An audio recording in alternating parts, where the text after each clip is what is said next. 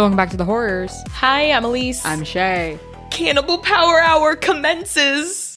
Cannibal Power Hour is back. We went with a summer barbecue theme this year. Yeah. 'Cause what? It was September last year that we did this. Maybe it was September. No, it was September, I think. Oh my gosh. Well, you're right. Summer barbecue. What else could you want than to sit back and relax with your friends and. Eat some ribs. Yeah. There's nothing else I want more.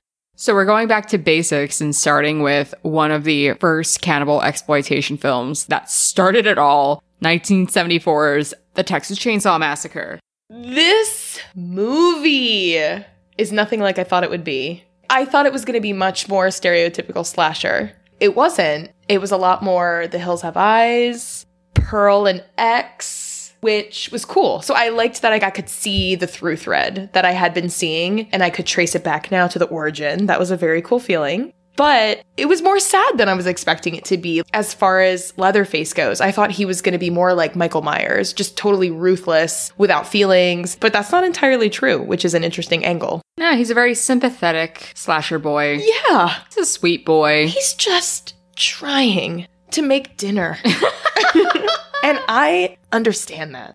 So jumping in with our ladies, we have Sally Hardesty, who is our final girl. She's played by Marilyn Burns. Marilyn Burns is also in Eaten Alive, Butcher Boys, Texas Chainsaw Massacre, The Next Generation, and Texas Chainsaw 3D in some capacities. I think some of them are just like voice cameos or archival footage. She was inducted into the International Horror and Sci-Fi Hall of Fame in 2009 for her role in this film, and she sadly passed away in 2014 at the age of 65. She does a really good job in this movie, I think. She surely does. And she is joined by Pam, who I also enjoy her performance a lot. she is played by Teri McMinn. Going into some pre-plot trivia, this is directed by Tobe Hooper, who also directed the Texas Chainsaw Massacre 2, Poltergeist, which is one of the first movies that we covered on this podcast and one of my favorites. The miniseries Salem's Lot and lots of other horror films. He has also since passed away. Director Tobe Hooper claims to have gotten the idea for this film while standing in the hardware section of a crowded store while Christmas shopping. expecting. exactly. While thinking of the way to get through the crowd, he spotted the chainsaws. oh my gosh.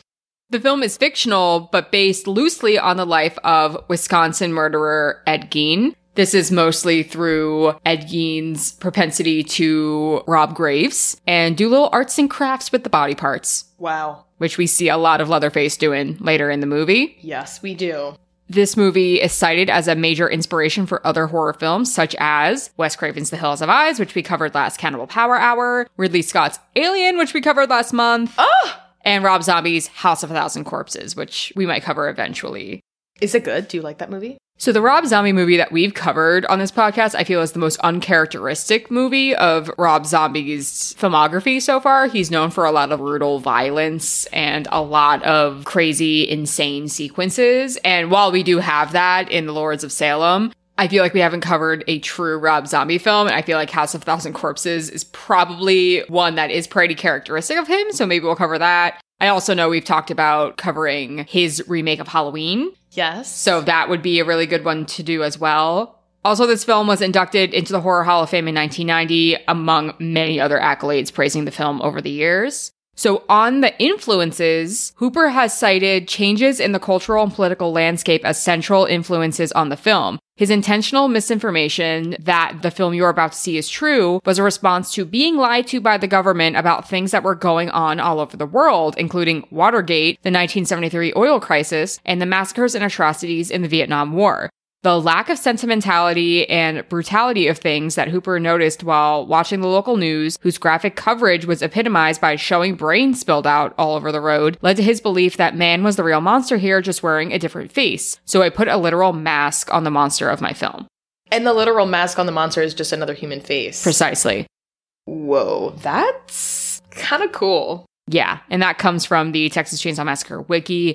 There's also a lot of historical context to this movie that I didn't go into a lot of in terms of the research, but this is obviously an aftermath of the Vietnam War. This is obviously a reaction to President Nixon, who prided himself on being the president to end the war. He said he was ending the war, and then he goes on to bomb Cambodia after saying those types of things. So, a lot of this idea of being lied to by authority figures, that rolling text in the beginning telling you this is a real story is kind of like framing that sense of reference. Even if we look at the character of Drayton Sawyer, who is the gas station attendant, how we think to trust him and how he proves to be untrustworthy toward the end of the movie is obviously a nod to that. Also, just thinking about the rise in consumerism, capitalism, and industrial revolution. I think I even put this in post plot trivia, but I can say it now. Leatherface is a member of the Sawyer family. A Sawyer is a person who uses a chainsaw. And some sources have also noted its resemblance to Sawney, a cannibal clan led by Sawney Bean in medieval Scotland. But part of their trade is because they're butchers, right? Uh-huh. So, like, their trade in sawing up body parts and sawing up animal bodies and being butchers was something that was highly coveted, obviously, because they produce meat and they were wide distributors of meat. But we see the character of Franklin throughout the film talking about how technological evolutions have eliminated jobs for people who were once in these very grisly, very what seem to be inhumane professions. And this movie is almost a response to what happens to those people when technology like eliminates their jobs or leaves these populations behind or civilization goes closer toward the cities and less toward the outskirts. Like what is left and what is happening out there. And especially when jobs are so often associated with one's identity. Precisely. Wow. Okay. Ready to get into it? I am. All right. So we open with some text on a screen, ah, which God, I loved every second of the text on the screen. tell me what it says. Okay, so it's August 18th, 1973. I don't have direct quotes from the text on the screen. Oh, Shay is here with direct quotes from the text on the screen. You know I'm always here with the direct Okay, dialogue. read it to me. I honestly, maybe I do this on purpose. I just like when Shay reads quotes to me and I get to like relive the moment. Fun fact about this narration this narration was paid for with a joint of marijuana from Tobe Hooper to his friend who narrated this part of the film. That's amazing. Anyway, the film in which you are about to see is an account of the tragedy which befell a group of five youths, in particular Sally Hardesty and her invalid, yikes, that's me saying yikes, brother Franklin. It is all the more tragic in that they were young, but had they lived very, very long lives, they could not have expected nor would they have wished to see as much of the mad and macabre as they were to see that day. For them, an idyllic summer afternoon drive became a nightmare. And here we go. So, after this beautiful text on a screen moment, it is revealed to us that several cemeteries in rural Texas have been vandalized, in that several grave sites were dug up and some bodies even left arranged in bizarre sculpture positions.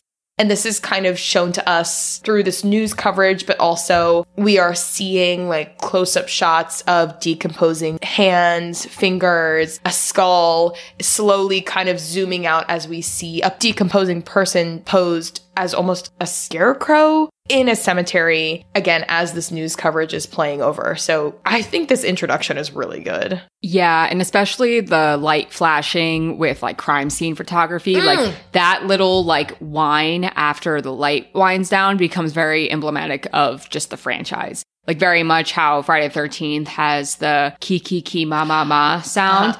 that Exactly. that like sound of the light winding back down is present in a lot of the sequels as just like being attributed to the franchise. Huh.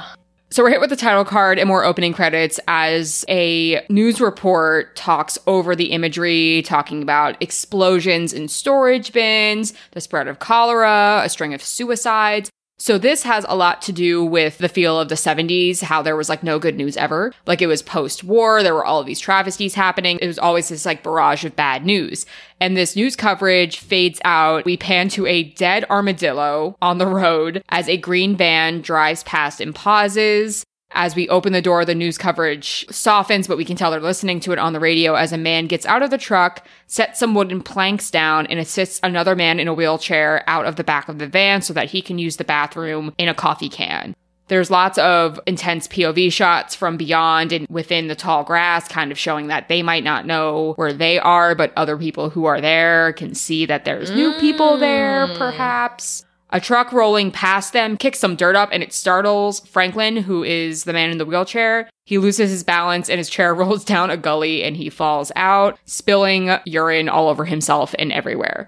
Poor Franklin. This begins a bad day for him. Lots of bad days. Yep. Anyway, they get Franklin back in the van. There's some conversation that this group are concerned that their grandfather's grave, who was in one of these cemeteries on the news, might have been vandalized. So they're on their way to see if that is or is not the case. So we in this van have Sally, our main girl, with her boyfriend Jerry, her best friend Pam, who is interested in the zodiac, and you could pick her up and plop her right down into 2023. And Absolutely. she would make perfect sense. And her boyfriend Kirk, and then of course Franklin. Pam goes on reading a zodiac book saying that malefic planets are now in retrograde, and since Saturn is malefic, malevolence is increased. So I guess malevolence or Yeah, Maleficent isn't that like a bad person in Disney? I don't Yeah, know. Yeah, and Sleeping Beauty. Yeah, I don't care. Um, Roger that. it's Angelina Jolie, right? yeah. Yeah. Okay. See, I know enough. That's all I gotta know. Jerry and Kirk scoff at her, and they end up arriving at the cemetery where Sally wants to check on Granddaddy's grave. There is a drunk man laying in a tire facing the sun and going off about how he sees the things that happen around here. So obviously it seems a little foreboding. Sally ends up walking with the sheriff and reporting back to Franklin, who is her brother, and the rest of her friends that the grave was fine. So they continue driving through the country and they smell something horrible. And it's because they are driving past a slaughterhouse where their grandfather actually used to work or sell their livestock to. Franklin talks about how they used to bash the cows' heads in two or three times until they squeal, and now they don't really use a, you know, mallet or a sledgehammer. Now they use an air gun that will kill them more humanely or quickly. This very much upsets Pam, who argues how horrible it is to kill animals for food. Franklin's like, well, this is the reality of the situation. It's gotten a little bit better, but it's also bad because this machine took away how some people make their living. And this is where I was like, this is where we see the X parallels, like a bunch of friends driving in a van. Remember in X, they drive past that cow that gets fucking eviscerated by that semi truck or something like that. And it's the same thing. They're driving past this horrible smelling slaughterhouse. There's a lot of parallels here. Shortly after this conversation, they see a hitchhiker on the side of the road. They pull over and pick him up. And I love how is it Pam or Sally? Pam is It's like, Pam, what yeah. does he look like? like I, I just like how somebody spoke up and at least sought more information. And again, you can't judge a book by its cover. But at least she was being real and being like, well, who is this guy? What does he look like? Should we let him in the van? They pull over, let this guy in the van. He's a young guy about their age. He's very thin and he's acting sort of erratically. He continues the conversation about the slaughterhouse, again, adding more graphic detail that serves to unsettle the audience, aka us. And he notices that Franklin has a knife with him. So he asks if he can hold it. Does he even ask or does No, he he just takes it. He just takes That's it. right. Okay. Because he doesn't have really good manners. Everybody except the driver is watching this happen. And it's like, I kind of love this moment too. You can tell that everyone realizes quickly that they let a total stranger into their van and they might pay for it, but nobody wants to be mean about it. They're just watching him with this knife instead of being like, let's cut this right here and get you out of the van. So he takes Franklin's knife and immediately slices across his hand very slowly and watches himself bleed. Everybody is very disturbed by this, but then he moves away in the conversation. He takes out his Polaroid camera and takes a picture of the group. Through his conversation, he invites them to dinner, but again, everybody is very put off by this guy. They decline working actively to avoid any sort of connection with him other than what they've already done and having him in the van. He then asks for payment for the picture, and they decline that as well. And then he puts the Polaroid down on like a little overturned bucket of sorts, puts some like gunpowder on it, and then sets it on fire in a moving vehicle. So, of course, everybody freaks out.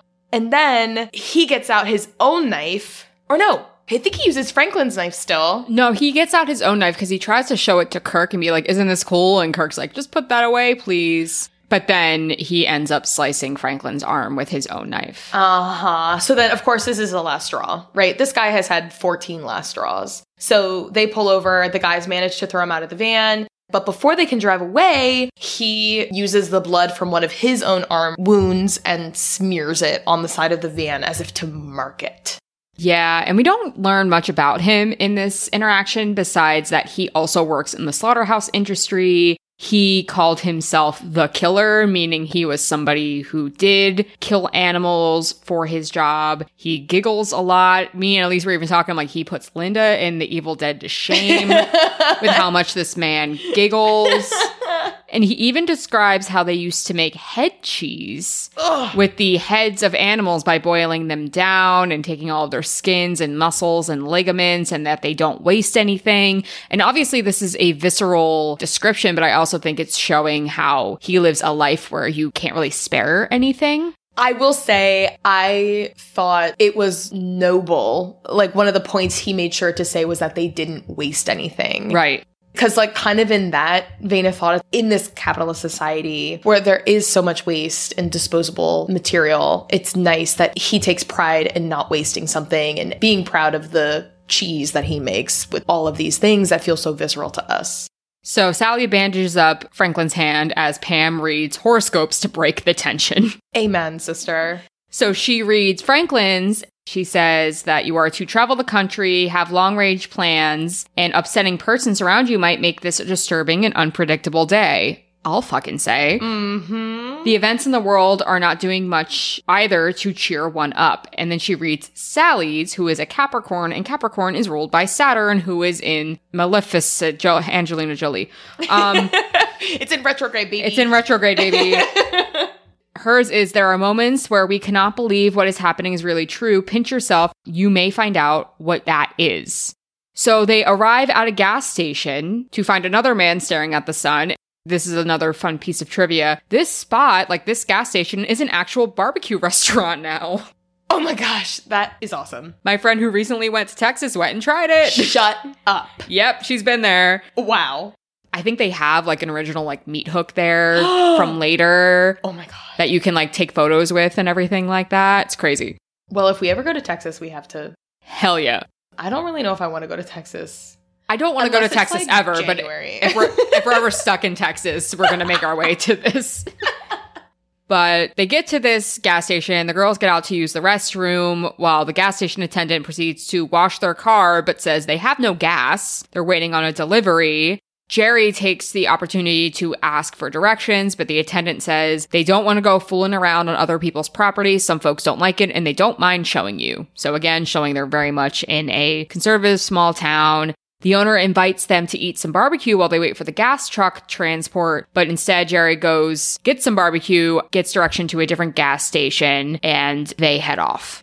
So at this point, the group are on their way to an old family house, the old family Hardesty house. So they arrive at their destination, and this house is dilapidated. It really looks like a safety hazard for them to even be like walking up the stairs on the second floor. Like the whole time I was convinced somebody was gonna fall through the floor. Everyone's inside except for Franklin, who is having a hard time navigating the property because he's in a wheelchair and there's weeds and brush and stairs everywhere. Like, this is not an environment fit for his wheelchair. He's also really looking at the symbol that the guy left in blood on the back of the car, which I wrote curious that the guy washing their car did not wash that off. That is a really good point. I thought that was pretty intentional, especially because of what we find out later. Well, Franklin must have been thinking the same thing because he's kind of sitting there ruminating, talking out loud, thinking that his sister or his friends are still there, asking, Do you think he's going to follow us? Yeah. But of course, when he turns around to see what his friends think, they're all inside the house. But eventually, Pam and Kirk come downstairs and ask about a swimming hole that's supposedly nearby. So Franklin gives them vague directions, like over there down the gully. So they set off on their way to go for a swim. I was also laughing because as he's struggling to get through this brush and into the house, he's blowing raspberries in frustration and mocking his sisters laughing. And he's like, if I have any more fun today, I don't think I'm going to be able to take it. Like, pretty much saying that, like, Sally's being like, come on, Franklin, it'll be fun. He's like, I'm like, Franklin is me on a road trip. Like, if you, like, if you- Franklin. I'm like, if you get me overwhelmed and you get me into a space that I can't navigate and I'm hot and I'm sweaty and I'm dehydrated, I am blowing raspberries into the sky. That is exactly what I'm doing. I am Franklin in this moment 100% of the time.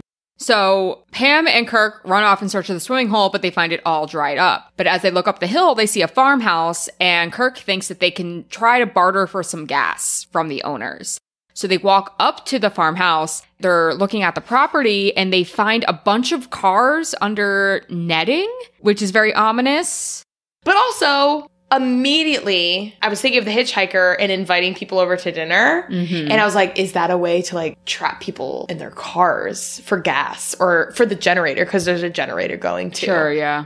And it's also like they're doing exactly what the gas station guy said not to do because they're just walking all over this person's property. This is also a reality of the 19 and not that I think everybody in the 1970s was nosing around everybody's business. I do not think that, but I do think it's something that was more common in the 1970s than in the 2020s. Yeah. And whenever it gets to this part of an older horror movie that we watch, it is so hard for me to watch just because of how unbelievable it is based on my own experience. Exactly. It always feels like almost a feature of fantasy at this point because of how strange it would be to do something like this in the 2020s. Like you can't stand on somebody's front porch because their ring is going off No. and like all that kind of stuff. Or even before that, like, I just feel like us growing up, it was so instilled in us. Like, you don't know who these people are. You don't know what they're gonna think. You can't. And, like, even me, like, I don't like answering the door. Yeah. You know, like I won't answer the door. And especially spam calls. Nobody picks up their phone anymore, even if they don't recognize the number. Anyway, this scenes like this just do not age well because of I think how increasingly protective people are becoming when it comes to interactions with people that they don't know. so Kirk knocks on the door. No one's answering. He finds a tooth on the porch and scares Pam with it so that she storms off. What a dick. that is so rude. But Kirk knocks one more time, and as he knocks, the door flies open. So he calls inside a bunch of times, saying, like, hello, hello, hello. And he ends up hearing a pig squealing from inside, or what he thinks is a pig squealing from inside. So he, like, lets himself in. And as Kirk makes his way towards the noise within the house, he trips through a threshold into another room and is very quickly banged over the head with a sledgehammer, which I wrote, ooh, because they talked about that's how they originally killed the livestock, is just banging them over the head with a sledgehammer. So it's a very traditional method, which is again giving you a little bit more context into how this family used to make their living and now they're no longer oh. needed. And is dragged inside by our first appearance of Leatherface, which is just a large man wearing another person's face as a mask. it's very meta. Tis. so, boom, Kirk is down. He's our first kill. When I love the moment he's dragged back into the room and then a metal hatch is shut. Oh, yeah. It's very ominous. It's a very like that kind of image I think was made famous by obviously this movie, but then later Saw, like the game over, like slamming of the door. I don't know that, but I You will know it when you see it, yeah. An Easter egg, a Taylor Swift Easter egg. Anyway, Pam is outside on a swing having a nice time. But obviously, Kirk doesn't come back from investigating, so she decides she's going to go in the house and have a look for him too. I wrote Pam's got back, and I'm not talking about her ass. Her whole Her whole back. And this scene is so infamous, the way that it's shot from below, and she's just like approaching the house, and the house looks so much bigger than Uh-huh. her. I also really admire that she has no tan lines. Like she's very tan, she has no back tan lines. You know she's topless out there in the sun. All the time. Pam, she'll do what it takes to get that golden glow. Pam will spray the Pam. She'll spray the Pam. Can you believe that that's what people in the 70s used to do? They used to put like cooking oil on themselves? I can't imagine. My skin could never. No. Whose skin? I'm not, I'm too sensitive. I'm too sensitive. I like look at the sun. I make eye contact with the sun and I get a sunburn. I can't do it. So Pam and her back go inside the house and she accidentally falls on the floor. She stumbles into some hazard on the floor. I thought this scene was so cool because as she's looking around trying to get her bearings for what room she just fell into, the camera angle is showing us her perspective. So we're seeing shots of the floor first, as if through her eyes we see all these discarded bones, pieces of human skulls, a human foot. We see feathers. We see a chicken in a cage. And this is a scene that lasts a while. It's not just like a one, two, three scream. It's like a one, two, three, four, all the way up to 25 images that she takes in before she hurls and starts to panic and scream. I wrote home decor of my dreams, if you ask me, because there's like rib cages hanging from the ceiling. There's some skulls. Later, we see like a couch, which its entire backbone is just made up of bones. Like, I'm like, this is cool as shit. Like, Leatherface is a crafty motherfucker. Is this where we see that weird image of like the skull and then like the bone? And it's like a weird horizontally elongated skull I think that's the backboard of the couch. of the couch. Okay, so Yeah. that is what you're talking about. Yeah, yeah, yeah. That reminded me a lot of The Silence of the Lambs. Okay. When that man is like suspended from the ceiling. Yeah. Which we haven't covered yet, but we will. But we will, but that is probably the second to last movie that I've seen before this podcast. But anyway, yeah, so she screams, of course. I would too. Screaming, crying, throwing up. Yeah, but of course Leatherface is there.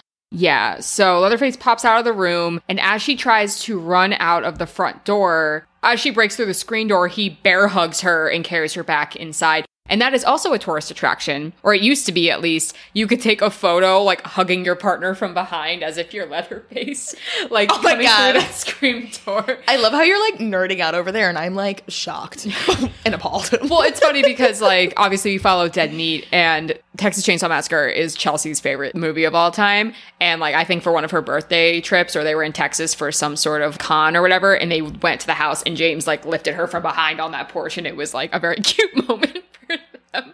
That's very But thoughtful. it is very niche. thoughtful.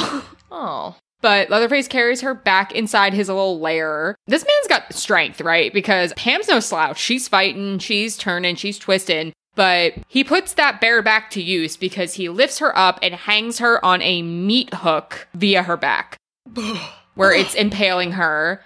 As she screams, he then takes a chainsaw and begins dismembering Kirk, who is laying on a table in front of her, and she watches and screams as he dismembers her boyfriend. But that's the thing, like, when she is placed on a hook, we don't see the impact. We don't see the blood. We just see the reaction, right? I have to say, I know that there are remakes of this movie, and I would be absolutely terrified to watch them. oh, yeah. Because you're right. We know what happens, we don't see it. Those, I'm sure they're gonna show us. Some during the plot trivia. For Pam's meat hook death scene, Teri McMinn was actually held up by a nylon cord that went between her legs, which were padded with maxi pads. Despite the padding, it was still quite painful, and Uh, she yeah. des- and she decided to use that pain to make her performance more believable. I'm sorry. Just because they're called maxi pads doesn't mean they should be padding your coochie as you hang in thin air. Nope. Oh my god, that sounds worse than like a bike seat at a spin cycle class. I wouldn't know, but I'm sure you would. I only took one, and can you guess why I did not return? I'm guessing it was that. I'll probably go back one day because I know we both have a dear friend who loves to cycle. You also know that I have not been to one group fitness class, even the ones that you taught in college. Well, one time you. one time. Wait, one time. I was applying to be a group fitness instructor and I had to fill my class, but something wasn't working. So Shay went back to my dorm and brought my laptop and stood in the back of my class in her like leather jacket and like ripped jeans and vans to make sure my laptop didn't die. Yeah, Wow. I did do that. And I did get the job, so thank you. I joked. I joked that I swiped into our fitness center three times throughout my college career, and one of them was for that time, and the other two was because I was giving LGBTQ sensitivity trainings to their staff. Otherwise, I have never like clocked in to that fitness center for my own use. But back at the car, Franklin, Sally, and Jerry wait for Pam and Kirk, but they're not coming back. So Jerry takes off looking for Pam and Kirk's like, just stay here. I'm going to come right back. But Franklin is still very much worried about the hitchhiker. He's worried about the hitchhiker following them. We're joining Jerry as he wanders the woods calling for Kirk. He approaches the house, knocks, peers inside, but sees nothing. But he ends up hearing giggling from inside. opens the door, steps inside because he thinks they're messing with them. He mm-hmm. thinks that Pam and Kirk are playing a joke on him. And as he wanders back into Leatherface's workspace, he sees the bloody hook, but Pam is not on it and the chainsaw on the table. But he hears banging from within the deep freezer. No. He opens it and it's Pam. Pam is in the deep freezer and she's like trying to get out. She's flailing. But as Jerry is distracted by this, Leatherface comes out and hits Jerry over the head, shoves Pam back inside the deep freezer. I think this is when we start to really get like the characterization of how he is or how his temperament is because he runs about the house in a panic. He like sits and looks out the window. He's burying his face in his hands. And then he's soothing himself through a close up that we get of him licking his teeth as we get a close up on his mask for the first time, which we see is stitched together from other people's skins. So it is now fully nighttime, and it's just Franklin and Sally. Jerry is not back because he was killed with a sledgehammer. Sally is pretty insistent on going to look for the others. She doesn't want to go anywhere without Jerry, but Franklin is trying to convince her that they should go to the gas station instead. They have a whole argument about this. I appreciate this moment as well. It feels like a very real moment between brother and sister that we haven't had up until this point. But Sally insists, I'm going to look for the others, whether you like it or not, whether you're going to let me have the flashlight or not, I'm going. So then Franklin is like, okay, I'm going to go with you. He doesn't want to be left behind. So he and Sally have to work together to move through the woods together and get his wheelchair over like the woods and the thick brush and things like that. So, as they are moving through the woods, they start hearing the generator going, which I kind of appreciate as like a scare factor. But also, like, why do you need that? Yeah, they don't really use it besides for light, I guess. Maybe that's what the whole house is run on? All Yeah. the deep freezers? I guess, You yeah, all the deep have- yeah, freezers, you you're right. You're right. That old house does not have the electric system for all those deep freezers, I can tell you that. They're coming up close to the house, feeling slightly optimistic about maybe asking for help, but before they even are within 100 yards of the house, they are suddenly attacked by Leatherface. And Franklin takes the blow. He is stabbed slash rammed multiple times with a chainsaw as Sally watches in horror at her brother's murder. She turns around and flees she is horrified, terrified, and Leatherface is literally always directly behind her in pursuit. This is my beef with the movie, can I tell you? Please tell me. Leatherface is always too close to Sally. You can tell that he is not running as fast as he can run. There's literally trivia about this. Because the actor who played Leatherface, even though he was in weighted boots and carrying a chainsaw, no matter what, he was always running faster than Marilyn Burns could run.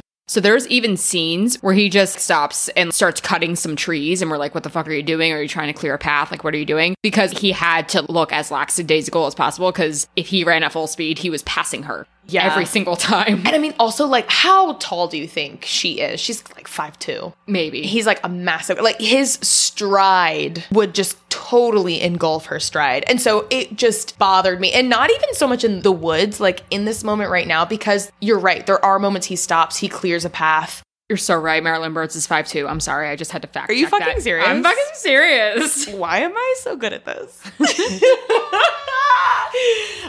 But anyway, aside from me being like really good at guessing that one person's height, it does make sense in this moment for him to stop and like try to carve a path through like the thickets of brush. It does make sense. But later, it is comical to me. I'm not saying that this isn't a good movie, but I am saying maybe we could have reworked that somehow.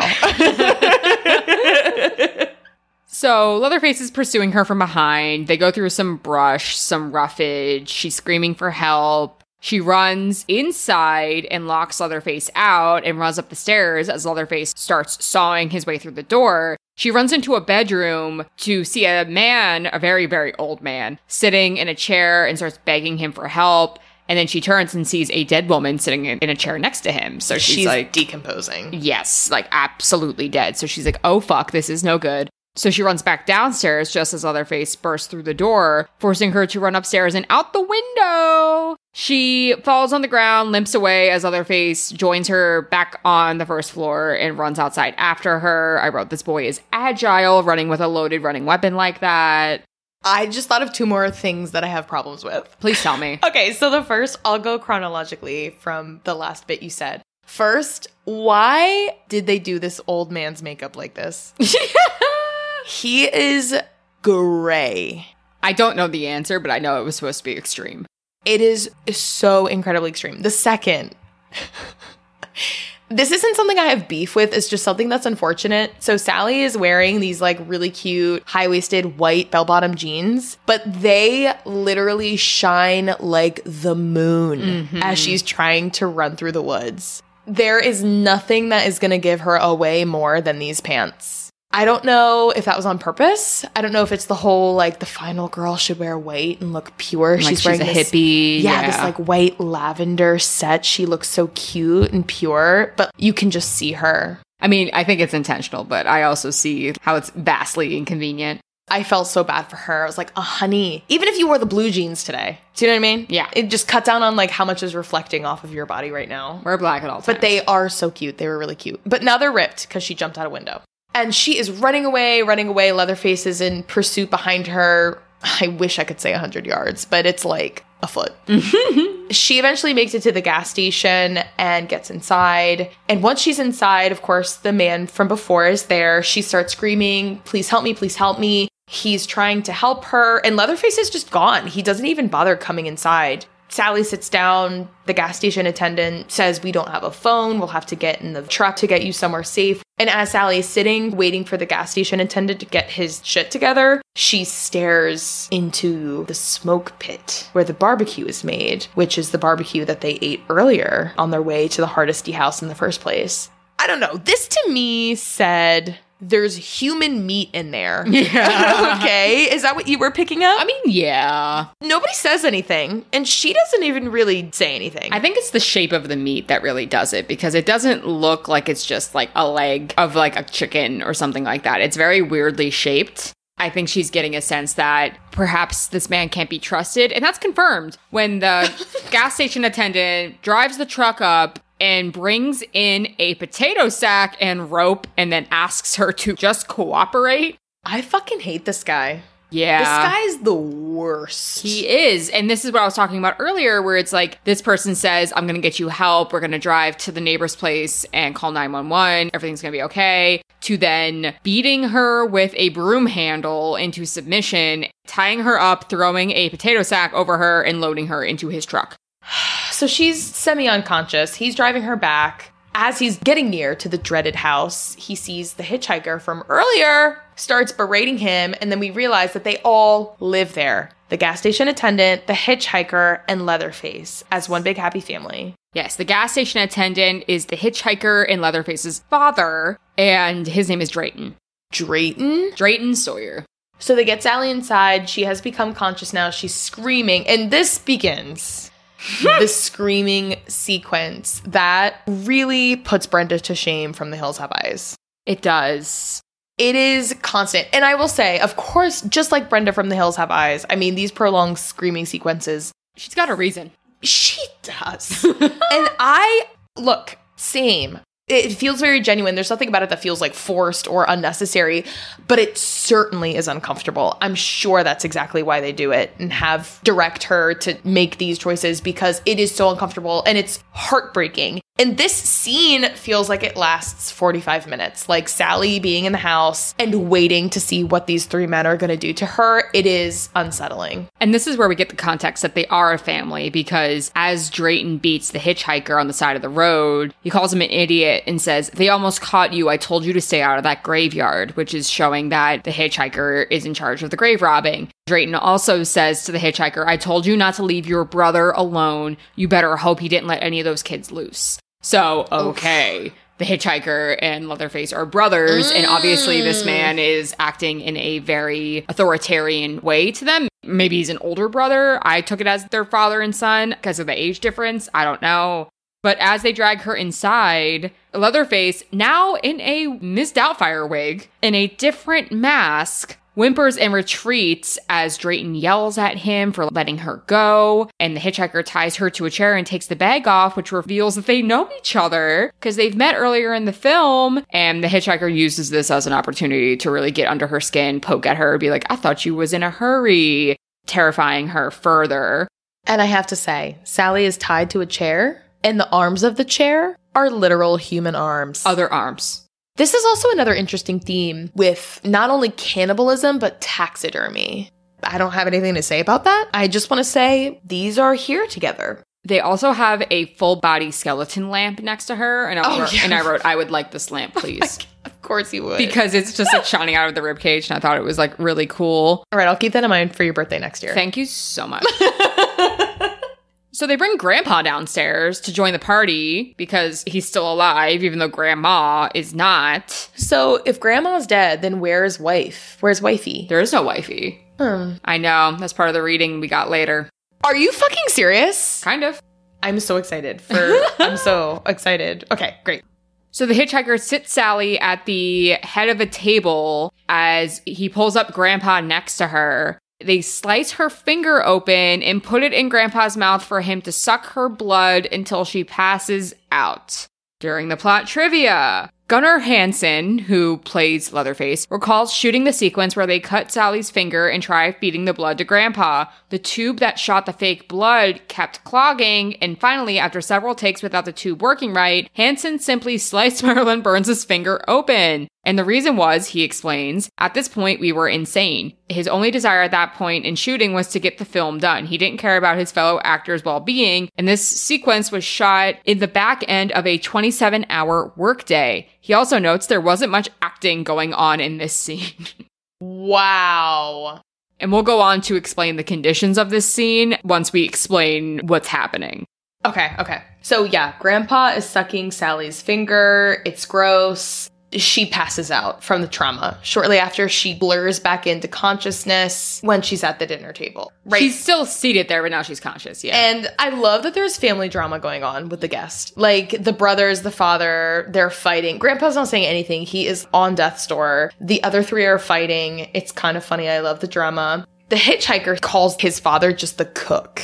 Okay, which again, sewing this cannibal thread, which is really so much less obvious than it is in some of the other Cannibal Power Hour movies that we covered. Sally tries to plead with him, but again, it's no use. There's a lot of screaming. This is when we get some background about Grandpa. So it turns out that Grandpa used to work at the slaughterhouse and was the best with the sledgehammer there ever was. And they decide, in honor of Grandpa's reputation, he can kill Sally with the sledgehammer. So they pull Sally over, they put her head over a bucket to catch the blood, and Leatherface keeps trying to give Grandpa a sledgehammer that he is barely able to hit Sally with. I think he gets a couple of blows. One actually does draw blood because it is a sledgehammer. Like, even if you just drop it, it's gonna hit. But everyone's getting frustrated. They're trying to get this girl killed. They want Grandpa to do it for some reason. And in the heat of the moment, Sally's able to break free and hurl herself out a window again, which I love. I love how she was like, you know what I'm gonna do again? Throw myself out a window. It worked so well the first time. She lands outside on the grass just as morning is arriving. So, some more about this scene. During the filming of the dinner scene, it was actually broad daylight outside with no air conditioning inside of the house. This meant that they had to have blackout curtains, which only made the house hotter. The temperature inside would sometimes rise to over 120 degrees Fahrenheit. And because of all of the animal bones and carcasses that were real, No. Yes. This intense amount of heat began to make the smell absolutely unbearable. Many of the actors said that they would have to go outside and vomit only to come back in and finish recording. Edwin Neal, who played the hitchhiker, claimed, Filming that scene was the worst time of my life, and I had been in Vietnam with people trying to kill me, so I guess that shows how bad it was. Are you serious? I didn't know all that stuff was real. Yeah, they got all the animal carcasses from veterinarians.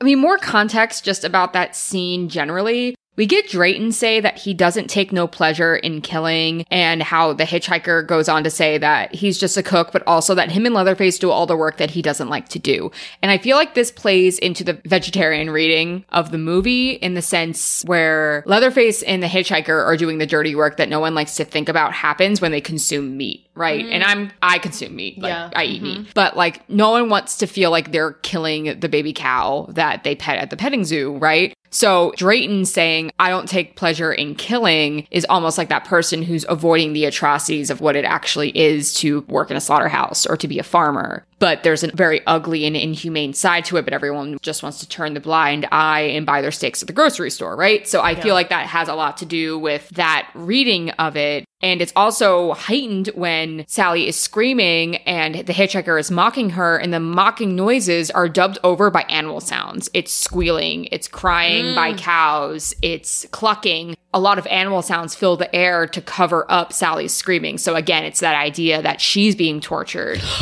This takes me back to Pam. The moment where Pam is on the floor of bones and mm-hmm. there's the chicken in the room with her, her and the chicken become one because of the camera shots back and forth between the two, and then eventually she's the one on the meat hook. So that's so interesting that you're pointing out those animal sounds here with Sally. You're right. Like she is the animal, like being slaughtered. She is one with all of the animals. And the dinner is probably other people. It's probably Kirk. Yes. Oh my god. Yeah, it's definitely fucking Kirk. And also, Pam, are we just assuming that she's dead? If you ask Teri McMinn, who plays Pam, she thinks that she survived. She's like, I think she got out of the fridge. I think she's a fighter. I think she made it out, but like her fate is never confirmed or denied. Yeah, because I keep trying to think, like, how could she have ever gotten out and down the road into a car? Do you know what I mean? Like, how could she have ever gotten out of there? Well, because Sally barely makes it out. So Exactly. let's talk about how. Let's do it. So again, she breaks free because everyone's distracted. So as she is trying to run down the street, the hitchhiker and Leatherface come out of the house and chase Sally. The hitchhiker has a knife. Leatherface, of course, has his trademark chainsaw. The hitchhiker almost catches her. He gets her by the hair, he stabs her in the back, but all of a sudden a semi truck comes down the road. So it happens so fast that this semi truck comes, the hitchhiker is still in the road, and the truck just totally runs over the hitchhiker. And I thought this was like the most graphic part of the movie, mm-hmm. aside from the finger sucking, which is like graphic for a different reason. But he like gets run over. Like you can see him get run over. I think it stands up pretty well. Like it was I think so. and especially at this point in the movie, like I would not expect the movie to show this. So I feel like it could have caught audiences off guard, like feeling safe with the amount of gore the movie is willing to show and then having to sit through this. Anyway, so he's dead. The hitchhiker is dead. That just leaves Leatherface against Sally. Of course, the semi truck driver pulls over. Sally runs up to him screaming, Help me, help me, help me. He gets her into the truck. But then instead of just driving away, They get out the other side. I'm like, why the fuck don't you just take off? This is my other issue. I didn't realize I had so many issues, but this is my other issue. Why? Why? I don't know if it was just that he was sawing through the door and he thought that that was scary, so they thought they had better chance on foot. But like, fucking no, No. drive the car. Especially because they're in a semi truck. It's not like they're in a little sedan. yeah. They're like up high. You know what I mean? I feel like they would have had more time. They get out the other side of the car. They're running down the road. The truck driver We never see him again. we never see him again. He's able to run far away. Sally, of course, she has jumped out of many windows. Yes. She's struggling. She's doing her best to run away. Conveniently, a pickup truck driver comes down over the hill. He does a Yui. She climbs in the back seat. And the truck drives away as she screams, cries, laughs, as Leatherface swings his chainsaw around in the street. That's the movie. So, some more trivia about that moment. Marilyn Burns, beyond relieved once filming was finally complete, recalled being told the night that filming wrapped that due to a problem with one of the shots, she would need to return to the set for more filming. So that last shot where she's in the pickup truck, she says, When I was crazy at the end of the movie, laughing hysterically, that wasn't acting. That was me having to go back and do it one more time. Like she was so mentally done at that point that that reaction was just like fully fucking being exhausted and done and tired. No. And she had to go back. I feel for her. It was also noted that her clothes or her costume was so stained with fake blood by the end of shooting that they were solid. Like you could break them over your knee because of how soaked they were with blood. Oh no, I feel so bad. So, going into some post plot trivia and discussion, this movie obviously spanned a franchise spanning six sequels and two remakes, the most recent of which coming out in 2022 Texas Chainsaw Massacre, with screenplay by Fede Alvarez, who wrote Evil Dead 2013, but this oh! one is laughably bad. No. It's really bad. It's on Netflix. I didn't like it very much. It's fucking ridiculous. What makes it bad? Is it just over the top? So over the top. So Sally comes back as like an older woman trying to like save like the new youths in this movie. Spoiler, spoiler, spoiler. And fucking Leatherface picks her up through her abdomen by a chainsaw, holds her on the chainsaw, and then throws her into some garbage bags. Yet she still has the nerve after being fucking impaled by a chainsaw for multiple minutes and blood spurting everywhere to sit up and shoot him and then like have a full conversation afterwards. Like there's just some weird mm. fucking shit to it that it's like fantastical and horrible. But there's also some scenes that I like a lot where it's graphic and gory and horrible. It's just graphic without being good, mm, you know? Okay. All right. So, despite being called the Texas Chainsaw Massacre, only one person is killed by a chainsaw in this film, being Franklin. Kirk was dismembered by a chainsaw, but he was killed by a sledgehammer. We don't know that Pam ever died. Mm-hmm. And Jerry was also killed by being banged over the head with something. Yeah. Huh. So, going over some broad themes that are present throughout the movie, I mentioned earlier that you could talk for days and days and days about the academic or historical value that this movie brings to slashers, to horror cinema generally. But going over some broad themes and then going a little deeper into themes having to do with gender representation and all those types of things. So, some of the broad themes being one, Hicksploitation hmm. which is a genre of exploitation film that relies on stereotypical and often negative depiction of rural whites in the American South and Appalachia. This movie is a prime example of exploitation, like being afraid of poor people, being afraid of people who exist in a different way of life than you may. Another one being vegetarianism, which I've brought up a couple times. So, in a video essay, film critic Rob Ager describes the irony in humans being slaughtered for meat, putting humans in the position of being slaughtered like farm animals. Director Tobe Hooper has confirmed that it's a film about meat and even gave up meat while making the film, saying, In a way, I thought the heart of the film was about meat. It's about the chain of life and killing sentient beings. Huh. Another being the Industrial Revolution or consumerism at large. So, Robin Wood, who is a horror film scholar, characterizes Leatherface and his family as victims of industrial capitalism, their jobs as slaughterhouse workers having been rendered obsolete by technological advances. He states that the picture brings to focus a spirit of negativity that seems to lie not far below the surface of the modern collective consciousness. So, again, the idea that these folks are relying on cannibalism to survive because their livelihood was taken away from them because of technological advances. What happens to these forgotten families who've been doing the same thing for generations and making a living, and now that's taken away from them? And obviously, this movie is very much credited in the rise of the trope of the final girl. So critics argue that even in exploitation films in which the ratio of male and female deaths is roughly equal, the images that linger will be of the violence committed against female characters. The specific case of the Texas Chainsaw Massacre provides support for this argument. Three men are killed in quick fashion, but one woman is brutally slaughtered, hung on a meat hook, and the surviving woman endures much physical and mental torture. So, going into some themes I wanted to explore more deeply, one of which is Leatherface's masks and his overall gender performance. So, this comes from an article If Looks Could Kill, He Wouldn't Need a Chainsaw Gender, Transgenderism, and Leatherface in the Texas Chainsaw Massacre series by a pseudonym Transylvania, but in her bio, she identifies as a trans woman. She writes, The violence of the Texas Chainsaw Massacre is perhaps the most oft discussed facet. For me, however, despite its brutality, the violence pales in comparison to the psychological torment inflicted upon the film's final girl, Sally Hardesty, played with such horrific realism by Marilyn Burns that the fact that her performance often gets overlooked is a travesty. And that's true, because a lot of times when people ask who the first final girl was, they say, Laurie Strode. Laurie Strode. Exactly, but But it's wrong. But it's wrong.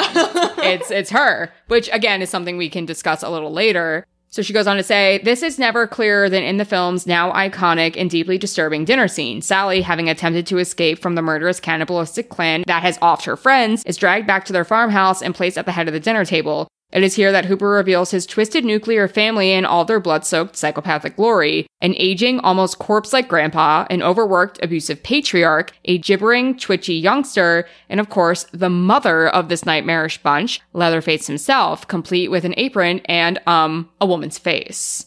Hooper's depiction of Leatherface as the would-be matriarch of the family sits almost entirely within the realms of the first film, at least, inside of his vicious take on consumerist nuclear family structure. But it marks the beginning of the series' ongoing exploration of gender and gender identity through Leatherface, and through that, its troubling depiction of transgenderism. Admittedly, on the basis of the first film alone, this reading is a bit of a stretch. Hooper's movie shows little to no interest in Leatherface as a gender bending character outside of this warped nuclear family, and while the now iconic masked killer does take on the traditionally female roles, preparing the food, serving dinner, etc., the movie seems to be far more focused on cannibalism as capitalism and the erosion of traditional American values. As Robin Wood puts it in his influential essay, An Introduction to the American Horror Film, in the Texas Chainsaw Massacre, cannibalism represents the ultimate in possessiveness, hence the logical end of human relations under capitalism. That's not to say Hooper was entirely without interest in this facet of Leatherface's personality, mind. It's worth noting that Leatherface changes what mask he is wearing depending on the task he appears to be doing throughout the film. Oh,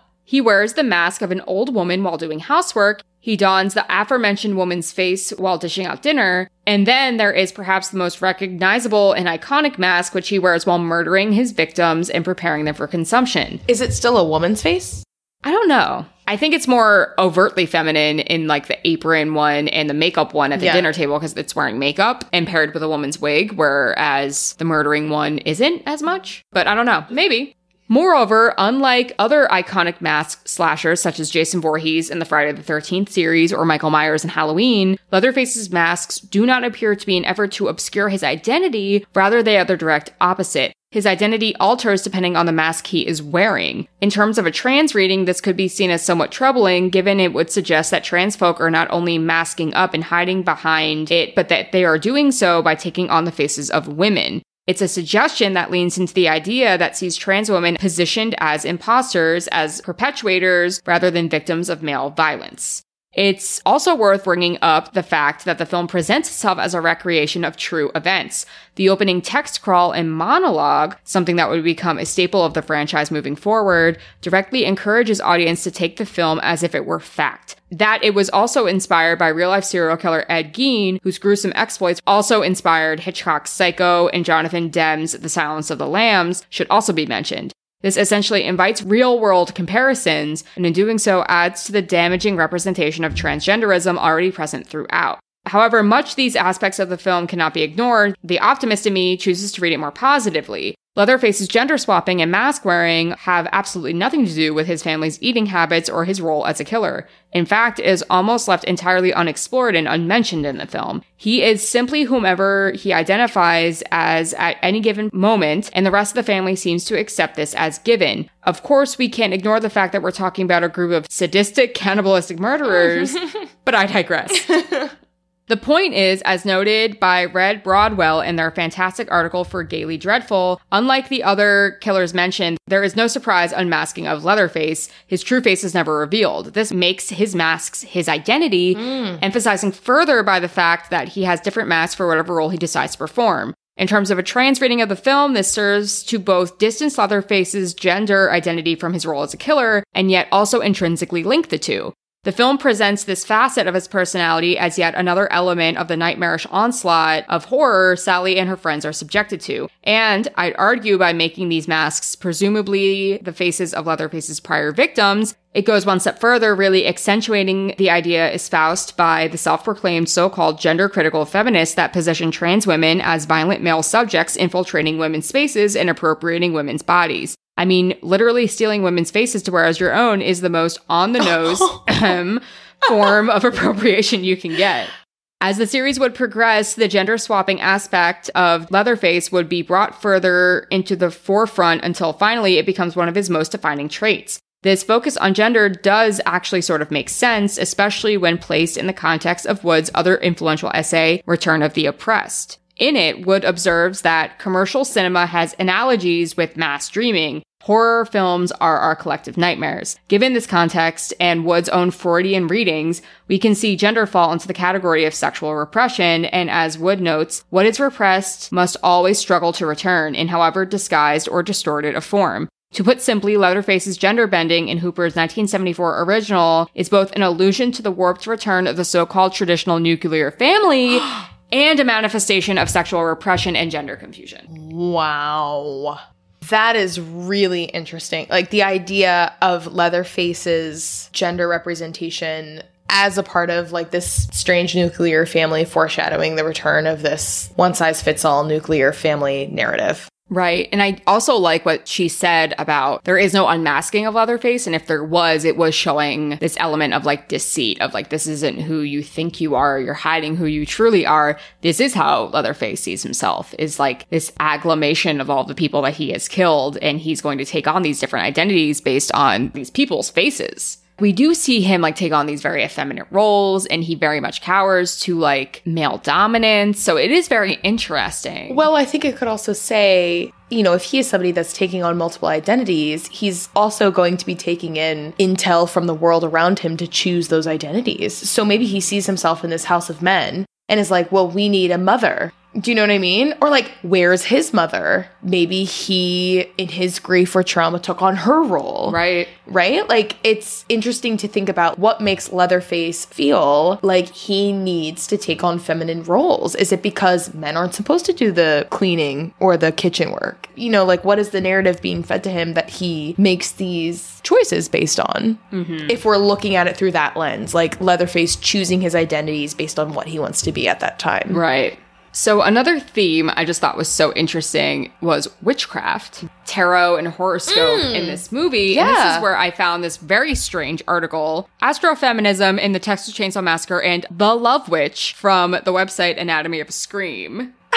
and we didn't think that this would come up. And granted, I cut out the pieces that had to do with the Love Witch because we're focusing on the Texas Chainsaw Massacre. But there's very interesting relations between the two. Mm. So this hmm. this article was very interesting. But this is kind of on the idea that there are supernatural forces at work and there are elements of obviously the horoscope was mentioned a lot. So, mm-hmm. speaking a little bit to that, this writer writes Hooper aligns the character of Franklin with the film's other women, often positioning him as queered, effeminate, other. As a result, his misfortune is undeniably heightened, forcing Franklin to become the particularly susceptible target for the cosmos. Just like his horoscope will predict, Franklin has been cursed to have a disturbing and unpredictable day. Notably, the first sacrificial ritual in Chainsaw is not his bloodletting in the van, but in our introduction to the ill fated youth. Spooked by the velocity of a Mack truck, Franklin tumbles down the hill and out of his wheelchair, spilling a canister filled with his urine onto the parched soil. He now lies, swallowed by the dry grass, wincing up into the unrelenting sun. He has unwittingly partaken in a bodily offering, an ominous commencement of his own death spell.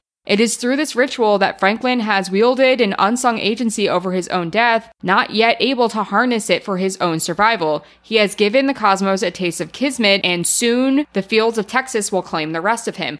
Remember the piss bottle in The Love Witch. yes! Right? The urine bottle in The Love Witch. It's a spell. And this is his spell. Uh huh. Oh my god. Wow. Crazy.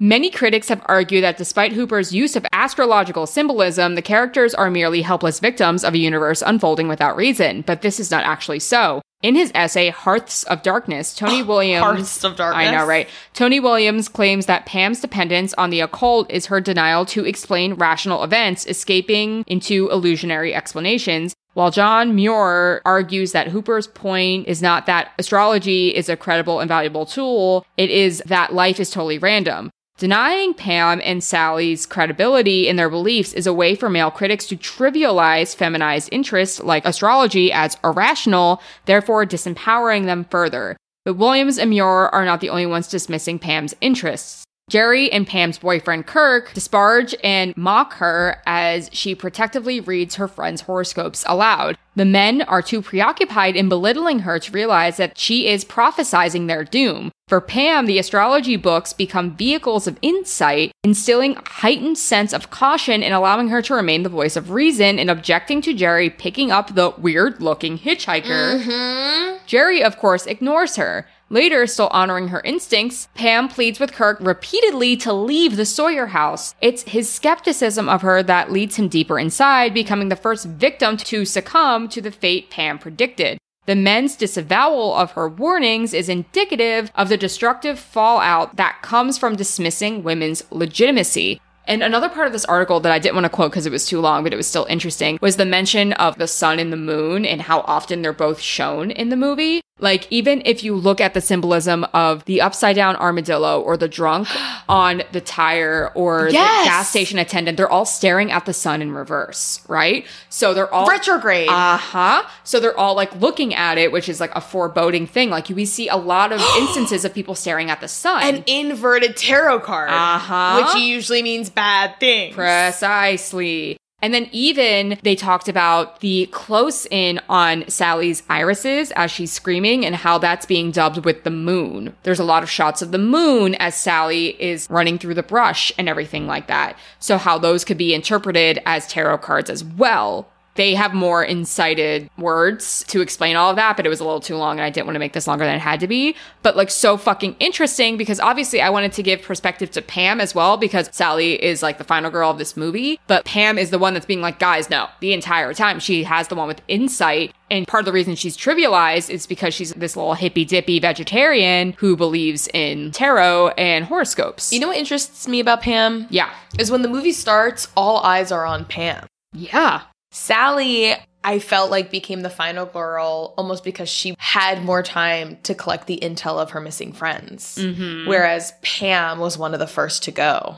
Say Jerry and Sally were the ones that went to the watering hole first. Sure. Like, I feel like Pam could have easily Been the final girl. Yes. 100%. I feel like these two women are matched. Like they're both smart, they're aware, they're quick. Like I feel like it could have been either one of them and Sally had the advantage of time.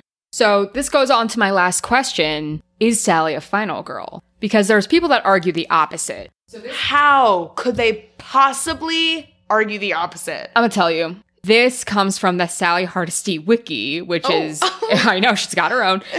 And this comes from an agglomeration of scholars talking about her. So, scholar James Rose believes that Sally and Laurie have a lot of similarities, Laurie being Laurie Strode from Halloween, describing possibly the most significant impact Hooper's film has had upon the genre is its sustained trauma of Sally Hardesty.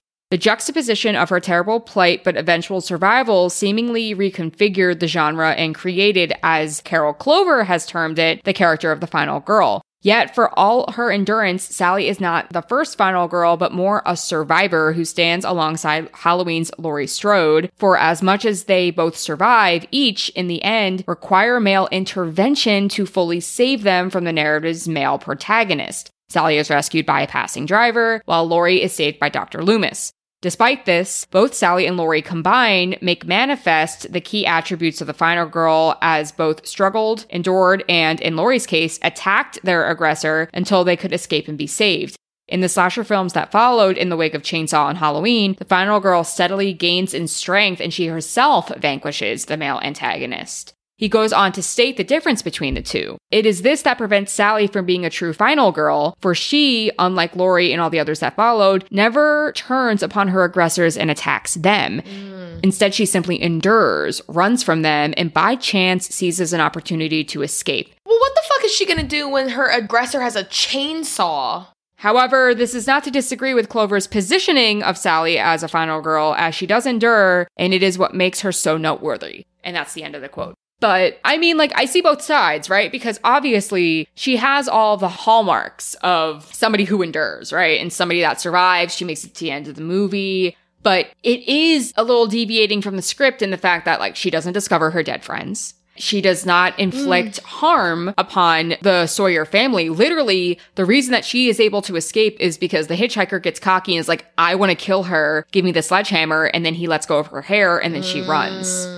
And if the truck driver hadn't pulled over, what would have happened, right? And that's not to say that that takes away from her resilience or that it takes away from her wanting to survive or anything like that. But with Laurie Strode, we do see her attacking Michael with the clothes hanger, attacking him with the knitting needle, and all of those other things. There's at least some sense of tussling that occurs in her own defense where Sally is just evading it the entire time. That's not to take anything away from Sally. Like, I don't want to call her not a final girl, but Right, I see what you're saying. Like, if we're looking at the genre conventions, yes. her conventions are different because you're right. There's not the final girl circuit. The fighting back, which is an interesting element that I never thought about, which is brought up here, which, yes, we don't see her fighting back. But I do feel like at the same time, Because whenever I think of like a final girl, like I think of an extension of a real woman in a real traumatizing situation. That's fair. Yeah. And so when I look at Sally, I look at her reaction to her trauma as something that's very realistic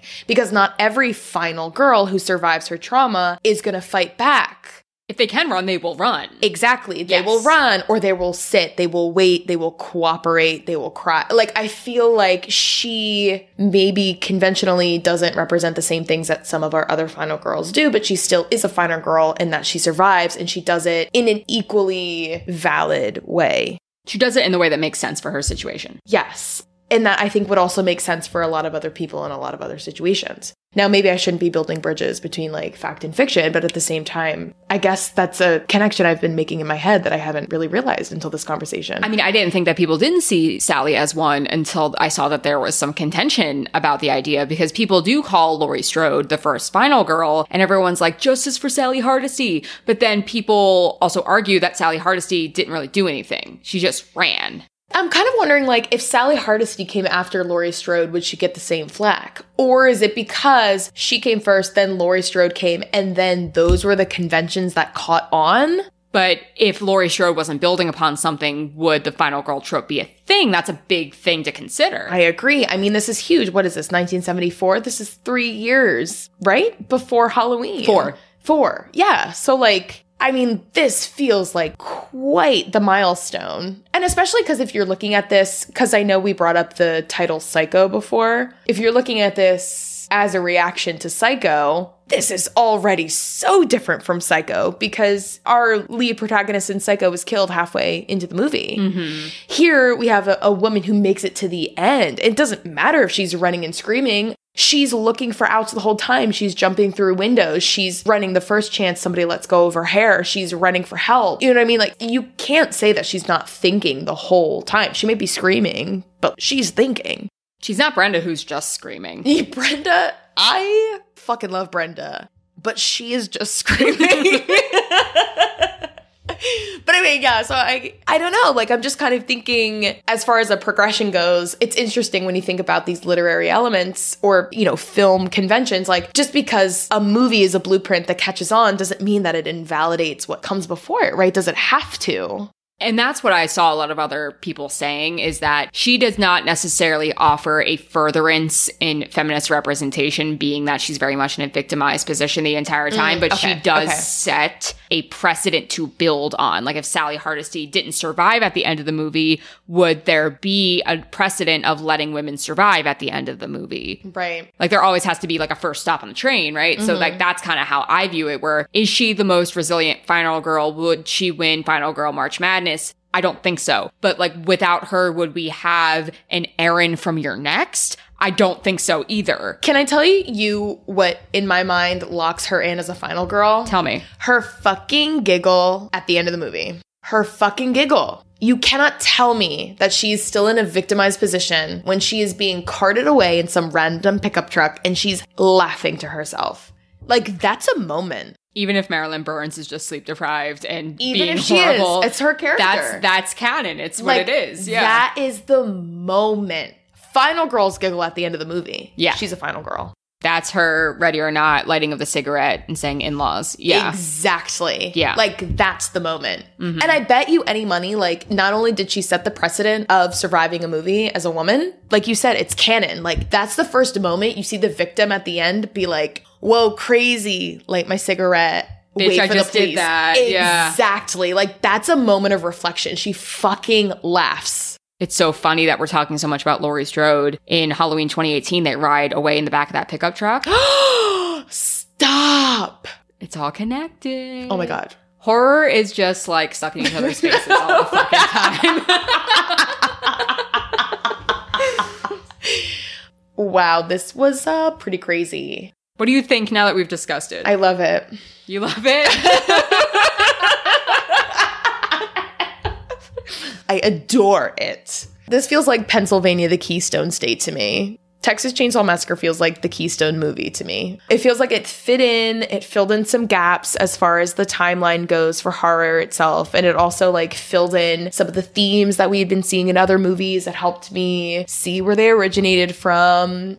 You know, not only just like the scenes with the pickup truck or the scenes with the cattle, the slaughterhouse, the farmhouse, some of the themes in The Hills Have Eyes from last year's Cannibal Power Hour, also The Final Girl. Like it feels like this makes a lot of sense. It was cool to have this conversation. You know, when you're like working on a puzzle I was just literally thinking Okay. about that kind of analogy where it's like we're missing someone's eye right yeah, now. Yeah, like I feel Yeah. like there's a big piece and there are all these like holes, and I feel like I just we just we you with your research filled in all these holes, and now I can run my hands over the puzzle Yeah. and be like, ooh, like this whole section. I get it now. I get it now. Yeah. I can see the full picture.